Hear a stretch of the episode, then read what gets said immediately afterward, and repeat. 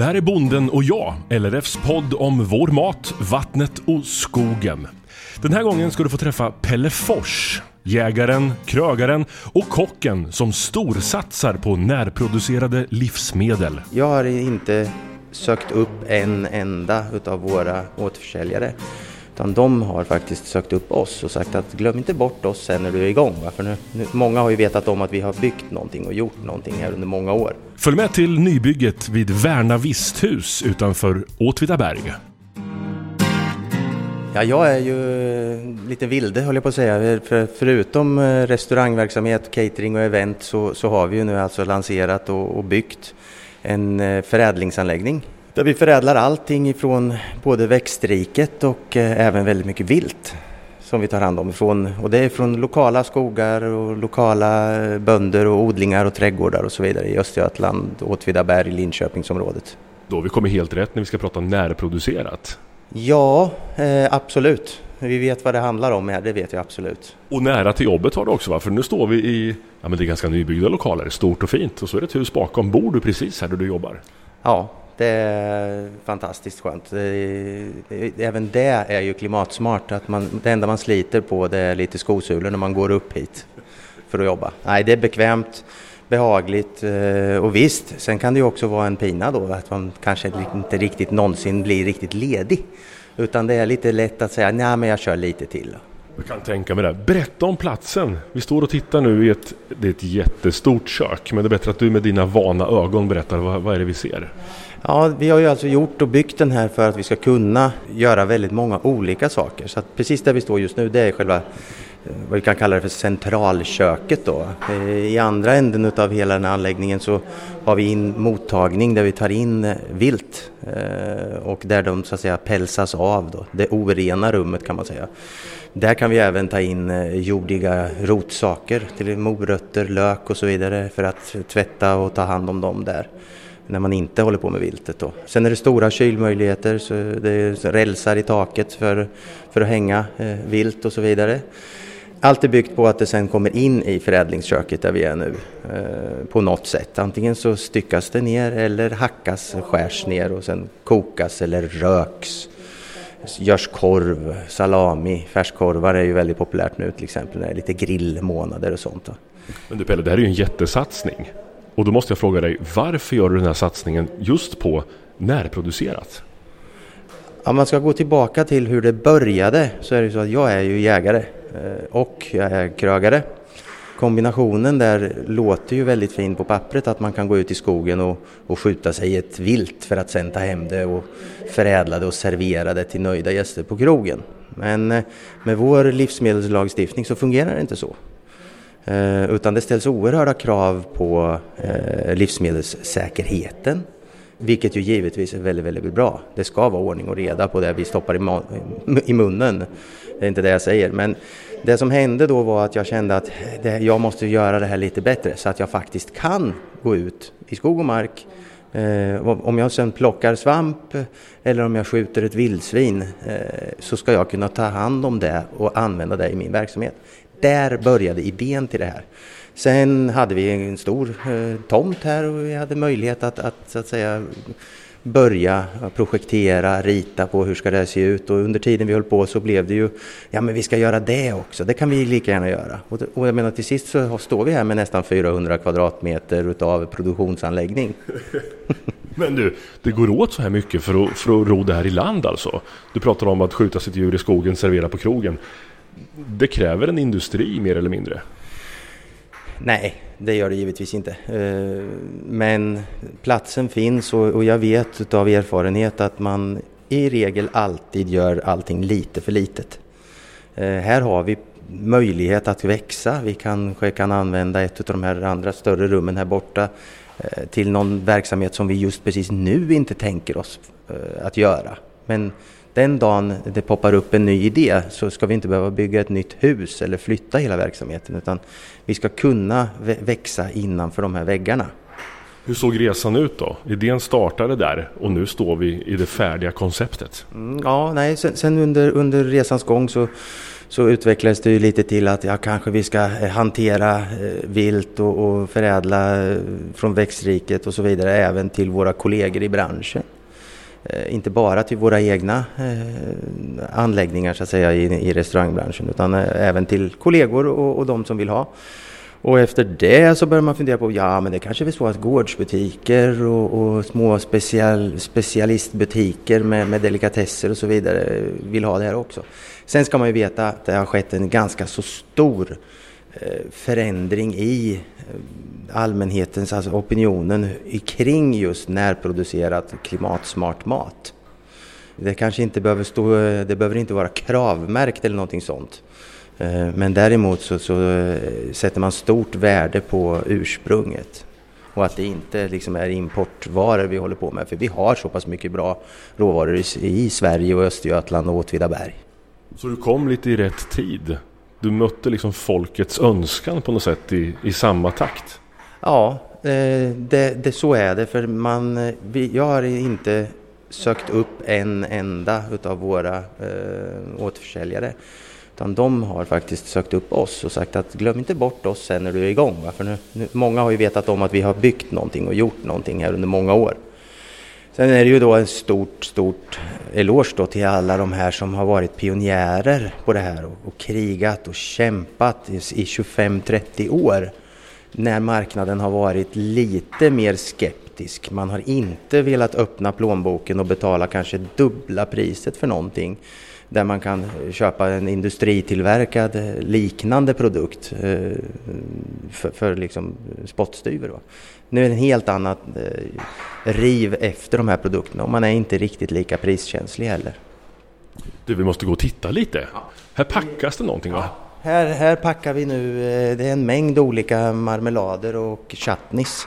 Det är både på körsbär och äpple, det är hallon, det är blåbär som så att säga ska etiketteras här idag. Eh, och det har ni förädlat här och, och packat? Ja, ja, det är kokt. Och allting koks eh, väldigt eh, hantverksmässigt då, så att man kokar eh, tre kilos satser eh, i en kopparkittlar. Vi ska gå och titta på alla fina kopparkittlar vi har här sen. Så att eh, ungefär mellan 14 och 16 burkar då blir det per sats beroende på storlek givetvis på burken.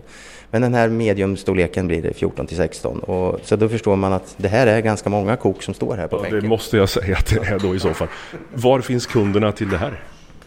Ja, de finns nog precis överallt. Eh, men just det här som vi etiketterar precis här idag, det ska faktiskt till en gårdsbutik i Hudiksvall. Så det är väl vår nordligaste post. Eh, I, Arnö, I vackra Arnöviken ligger ett fantastiskt liten eh, gårdsbutik som heter Västsunds gård som har Östgöta-anknytning. De är eh, från början östgötar men har flyttat upp till det här fantastiska stället och driver en jättemysig liten gård med egen lammproduktion och sen har de en gårdsbutik där de serverar även eh, enklare rätter och sådana saker. Och de har ju sagt det till mig under flera tillfällen att intresset för mat under de få åren som de har drivit det här har ökat med det dubbla i princip varenda år. Så det, de tar bort mera lite, om vi kan få kalla det för gårdsbutikskrimskramset. Det plockar man bort, eh, färgglada servetter och lite sådana här lantliga saker. Gör plats för mer livsmedel, mer närproducerad mat, mer sånt som så att säga direkt kommer eh, till användning hos kunderna. Vad beror det på tror du att intresset och medvetenheten bland folk har ökat så? Ja, jag skulle jag har egentligen ingen aning men jag gissar ju precis, killgissa är ju populärt att göra. jag killgissar hej vilt och, och, det är liksom så att opinionen eh, har, har nog eh, svängt med alla våra eh, små, vi kan kalla det för livsmedelsskandaler också de har ju givetvis hjälpt den här, eh, det naturliga mathantverket på vägen. Att man vet att det du äter är eh, schyssta råvaror, eh, det är inga onödiga tillsatser. Så länge det inte har med, med eh, alltså någon form av livsmedelssäkerhet att göra så, så, stoppar man inte i några tillsatser. Läser du en innehållsförteckning på våra burkar här så är den väldigt, väldigt, väldigt kort. Det står kort och gott vad det är för bär, blåbär, pektin av äpple, socker och, och, citron och punkt. Sen är det inget mer i. Va? Inte lika mycket E-ämnen heller? Nej, väldigt lite E. Ja. För att säga eh, nästintill ingen E alls i någonting. Vi använder, det enda som används då för, för viss livsmedelssäkerhet det är ju när, man, när vi jobbar med lufttorkade produkter, alltså som salami och så vidare, så använder vi oss av nitritsalt. Och det, och det, är för att säkerställa att man inte får en oönskad bakterietillväxt. Jag tror inte det är någon eh, som lyssnar på det här som vill ha det som kallas listeria. Nej, det tror inte jag heller. Det låter inte nyttigt. Men du, du är ju superproffs på det här. Är det svårt att, att börja med förädling av närproducerat? Alltså, vi tittar ju på det här, det är en jätteanläggning du har och du har en enorm kunskap. Alltså, vad skulle du säga till de som drömmer lite om att hamna här? Ja, mitt problem är ju att jag vill väldigt mycket. Och, och, och, därför gör vi ju väldigt mycket och många olika saker. Och det kan man säga det att hade jag inte haft eh, 30 år drygt med, med mat som, som arbete innan så hade det nog jag tagit mig rätt mycket vatten över huvudet. Nu eh, har jag ju skaffat mig en, en, den erfarenheten så att jag, jag vet liksom vad vi håller på med, vad det tar för tider att göra det och så vidare. Och så vidare. Så man behöver ju inte alls ha det så här som vi har det här. Utan, men riktar man in sig på att bara till exempel göra en sak så blir det ju väsentligt mycket enklare. Mm. Alltså tar man bara att hålla på med sylter och marmelader eller bara håller på med köttproduktion eller kanske vad, you name it, fermentera saker eller vad det nu kan vara. Så, så har man ju kapat väldigt många problem. Ja, för det gäller ju liksom att vad har man för risker i sin produktion? Det är alltså faroanalyser och sådana här saker som, som man ändå måste vidta för att säkerställa att det här blir en säker produkt. Vi måste berätta för lyssnarna att eh, du har ju lite personal, men, men är det familjen som är här och jobbar eller? Nu, nu är det familjen vi sysselsätter. Här, mamma står och, och eh, etiketterar för fullt och sätter etiketterna hantverksmässigt. Eh, det är tio raka och sen blir det en sned. Nej. Går det bra där borta, Pelles mamma? Det går, det går jättebra. Du heter något också va? Katarina heter jag. Katarina. Får man fråga dig lite hur det är att stå och jobba här med sonen med, med närproducerad chutney? Väldigt roligt. Det här är livet, du vet, det här i slutet. Ja, det är det? Ja, då, det är det. Men det där är pilligt du. Ja, det är pilligt. Jag vill ju att det ska sitta nästan helt perfekt. Men det blir det inte ser du. Ja men jättefint, en liten klisterlapp där. Får, får, du smaka något ibland också? Jaha då, jag är provsmakerska, första provsmakerska här. Ja det måste man ju ha en Pelle. Ja men så är det. En provsmakerska. Ja, och jag tänkte du skulle få vikariera lite där idag sen, lite senare. Yes. Ja. du, ska vi gå vidare och kolla vad du har? Här har vi eh, lite maskinerier. Just nu när vi håller på med etikettering så skriver vi etiketter här också. Men här finns eh, köttkvarnar, vi har hackmaskiner, vi har klipsmaskiner och det vet du vad det är till va? Klipsmaskiner. En klipsmaskin? Ja. Man klipsar? Ja, helt rätt. Ja. Och i det här läget så, just det här när man klipsar bäst med det här, det är änden på korven. Ja, du snoppar till den där. Ja, precis. Som en cigarr. Ja, precis. Eh, det, det, för att sluta själva fjällstret då så klipsar man till den där i änden. Om man inte är ännu mer hantverksmässig för då knyter vi givetvis med ett litet bindgarn. Just det, det, det där mamma säga, gjorde för länge sedan. Superindustrimaskin. Ja men det där var ju en ja. häftig maskin. Inte för stor, så stor för världen men väldigt effektiv kan jag tänka mig. Likadant köttkvarn, det finns flera köttkvarnar. Vi har en köttkvarn där borta och vi har en köttkvarn längst där borta. Så att, eh, de har lite olika uppgifter. Den här eh, är en köttkvarn med inbyggd kyla i. Och eh, det är ju så när man maler saker, man hackar saker, så frik utav friktion så, så får du värme. Mm. Alltså det, det, det, blir värme i, en, i, en, i ett kvarnhus. Och temperaturer är väldigt viktigt när man håller på med just med eh, både färskkorv och, och salami. För att får du lite värme i det så, så löser fettet, blir lite sekt och, och lite sådär, inte fasta och fina bitar utan det blir som en smet av fettet och det vill man inte ha. När du skär i salami vill du ha en bitar av späck. Så därför är det då en kylanläggning i den här kvarnen som gör att den kommer att hålla minusgrader när man eh, maler det. Och sen använder man också köttet lite grann halvfruset när man maler. Du, du har investerat duktigt. Det måste man säga. Ja, fast det har tagit tid. Vi har ju sagt att det här, vi har ingen, ingen, inte haft någon som helst tidspress på eh, hela det här projektet utan vi har vi har haft en, en, lång horisont och sagt att det blir klart när det blir klart. Så vi tar det eh, när det finns lite pengar på kontot så mm. köper vi en köttkvarn helt enkelt och sen då kan vi börja göra de grejerna och så vidare och så vidare. Sen kan man ju säga det att hade vi varit ett år tidigare i och med den här eh, satans perkele eh, covid mm. så, så är det klart att, att eh, för, för, produkterna hade ju efterfrågats redan från början på ett mycket mer eh, sätt än vad det är nu då i slutet av den här pandemin. Mm. Men hur tror du pandemin påverkar efterfrågan på närproducerat? Jag tror att det ökar det, eh, definitivt. Det, är återigen tillbaka till Eh, ärlighet och, och att, att råvarorna är schyssta. Här sitter pappa också. Precis, här inne etiketteras det också. Ja, vad, vad jobbar pappa med idag då? Eh, klistrar små etiketter på plastpåsar som sen ska vackas med godsaker i. Ja, det gäller att ha en god familj som hjälper till lite. Ja, absolut, ja, absolut. Visst, visst. Det, det, håller oss igång allihopa. Ja. Här är själva mottagnings, mottagningshallen då, där köttet eller viltet kommer in, det, eller om det nu är grönsaker som kommer in här. Mm. Och sen ser du här lite saker i golvet, kättingar och vi har en, en vinsch eller en travers upp i taket så här tar man hand om djuren det första man gör, alltså klär av dem pälsen, flår djuren. Här kan det vara lite skitigare än i köket? Här, det här är nog det, vårt mest orena rum då. Det, det, det, är att betrakta egentligen som att vi är ute nu. För, för det är först när de kommer passerar här som de går in i den rena delen av anläggningen. Här, jag menar, ett vild, alla som har sett ett vildsvin vet ju att de gillar att böka och vara i, i lera och sånt så att det blir både lera och jord och smuts och, och givetvis en, eh, blodrester och sånt som, som eh, spolas av här efteråt sen. Men du, det är ju imponerande. Du tar in djuren här, du klär av dem, du eh, styckar och skär och vad man nu kan göra. Mm. Säkert fel ord, du, men jag är ju bara konsument. Ja. Hur känns det för dig sen att få liksom göra maträtten färdig från början till slut?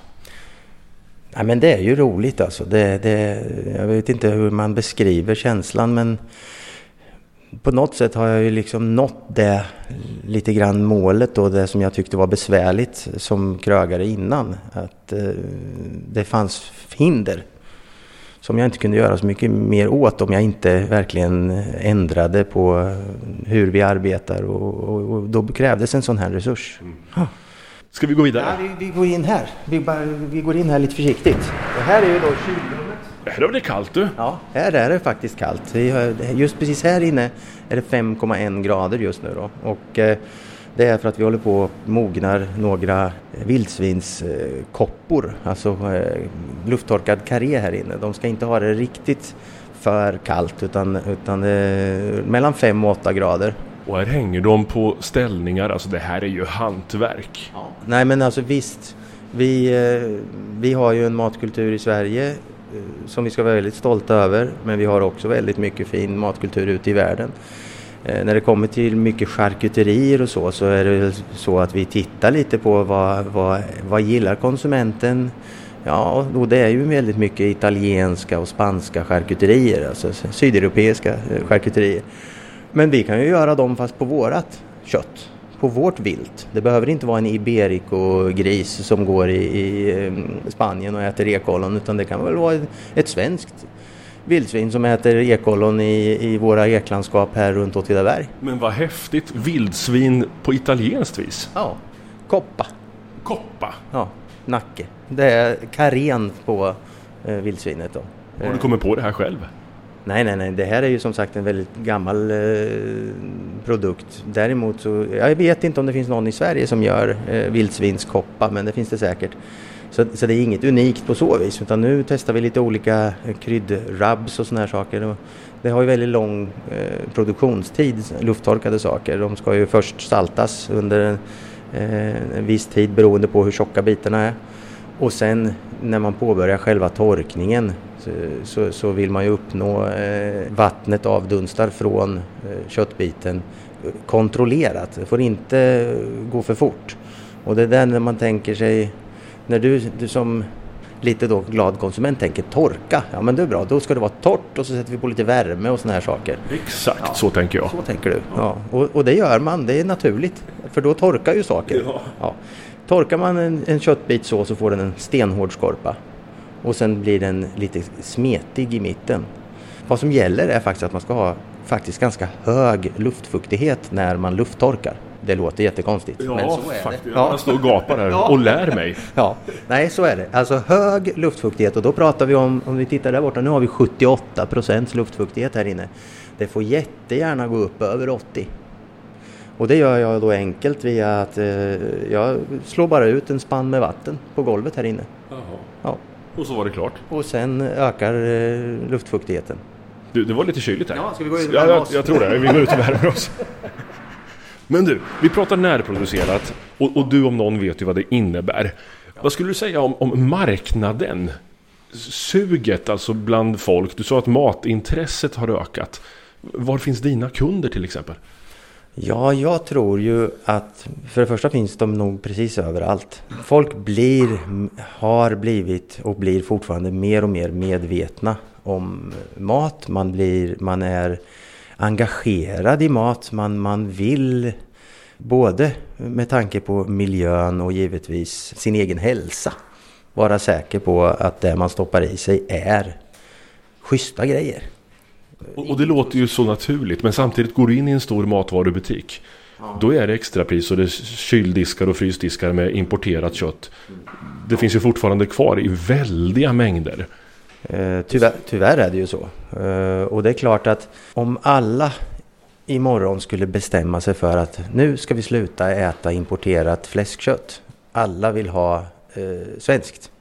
Så, så räcker ju inte det svenska.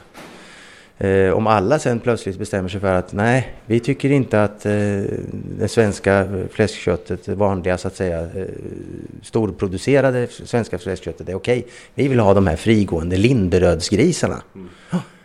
Då skulle det säkert ta slut på en dag i hela Sverige. Sopslut. Så vi behöver ändå importerat kött för att det ska räcka till. Tyvärr är det nog så. Och det, det är ju, där har vi ett systemfel. Eh, när vi har avskjutning på vildsvin till exempel då, som ökar och ökar för varje år. Eh, Medan man inte riktigt blir av med sitt vildsvinskött eh, som jägare eller, eller eh, godsägare eller vad det nu är. Att man inte blir av med det då utan har bekymmer med att någon köper upp det. Då är det något fel eftersom vi också vet att det importeras vildsvin. Och det där får inte jag riktigt ihop. Nej, jag skulle säga det. Hur kan det komma sig att jag går i en butik och aldrig ser vildsvinskött? Samtidigt som jag läser om att det finns så otroligt mycket vildsvin och det skjuts av. Men var handlar jag det som vanlig konsument? Det, det finns ju inte att få tag på för mig som går i butiken.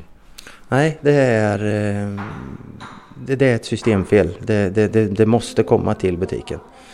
Det har givetvis med, med ekonomin att göra. Eh, Det där vildsvinsköttet kommer att bli dyrare än den importerade tamgrisen från Tyskland eller Danmark.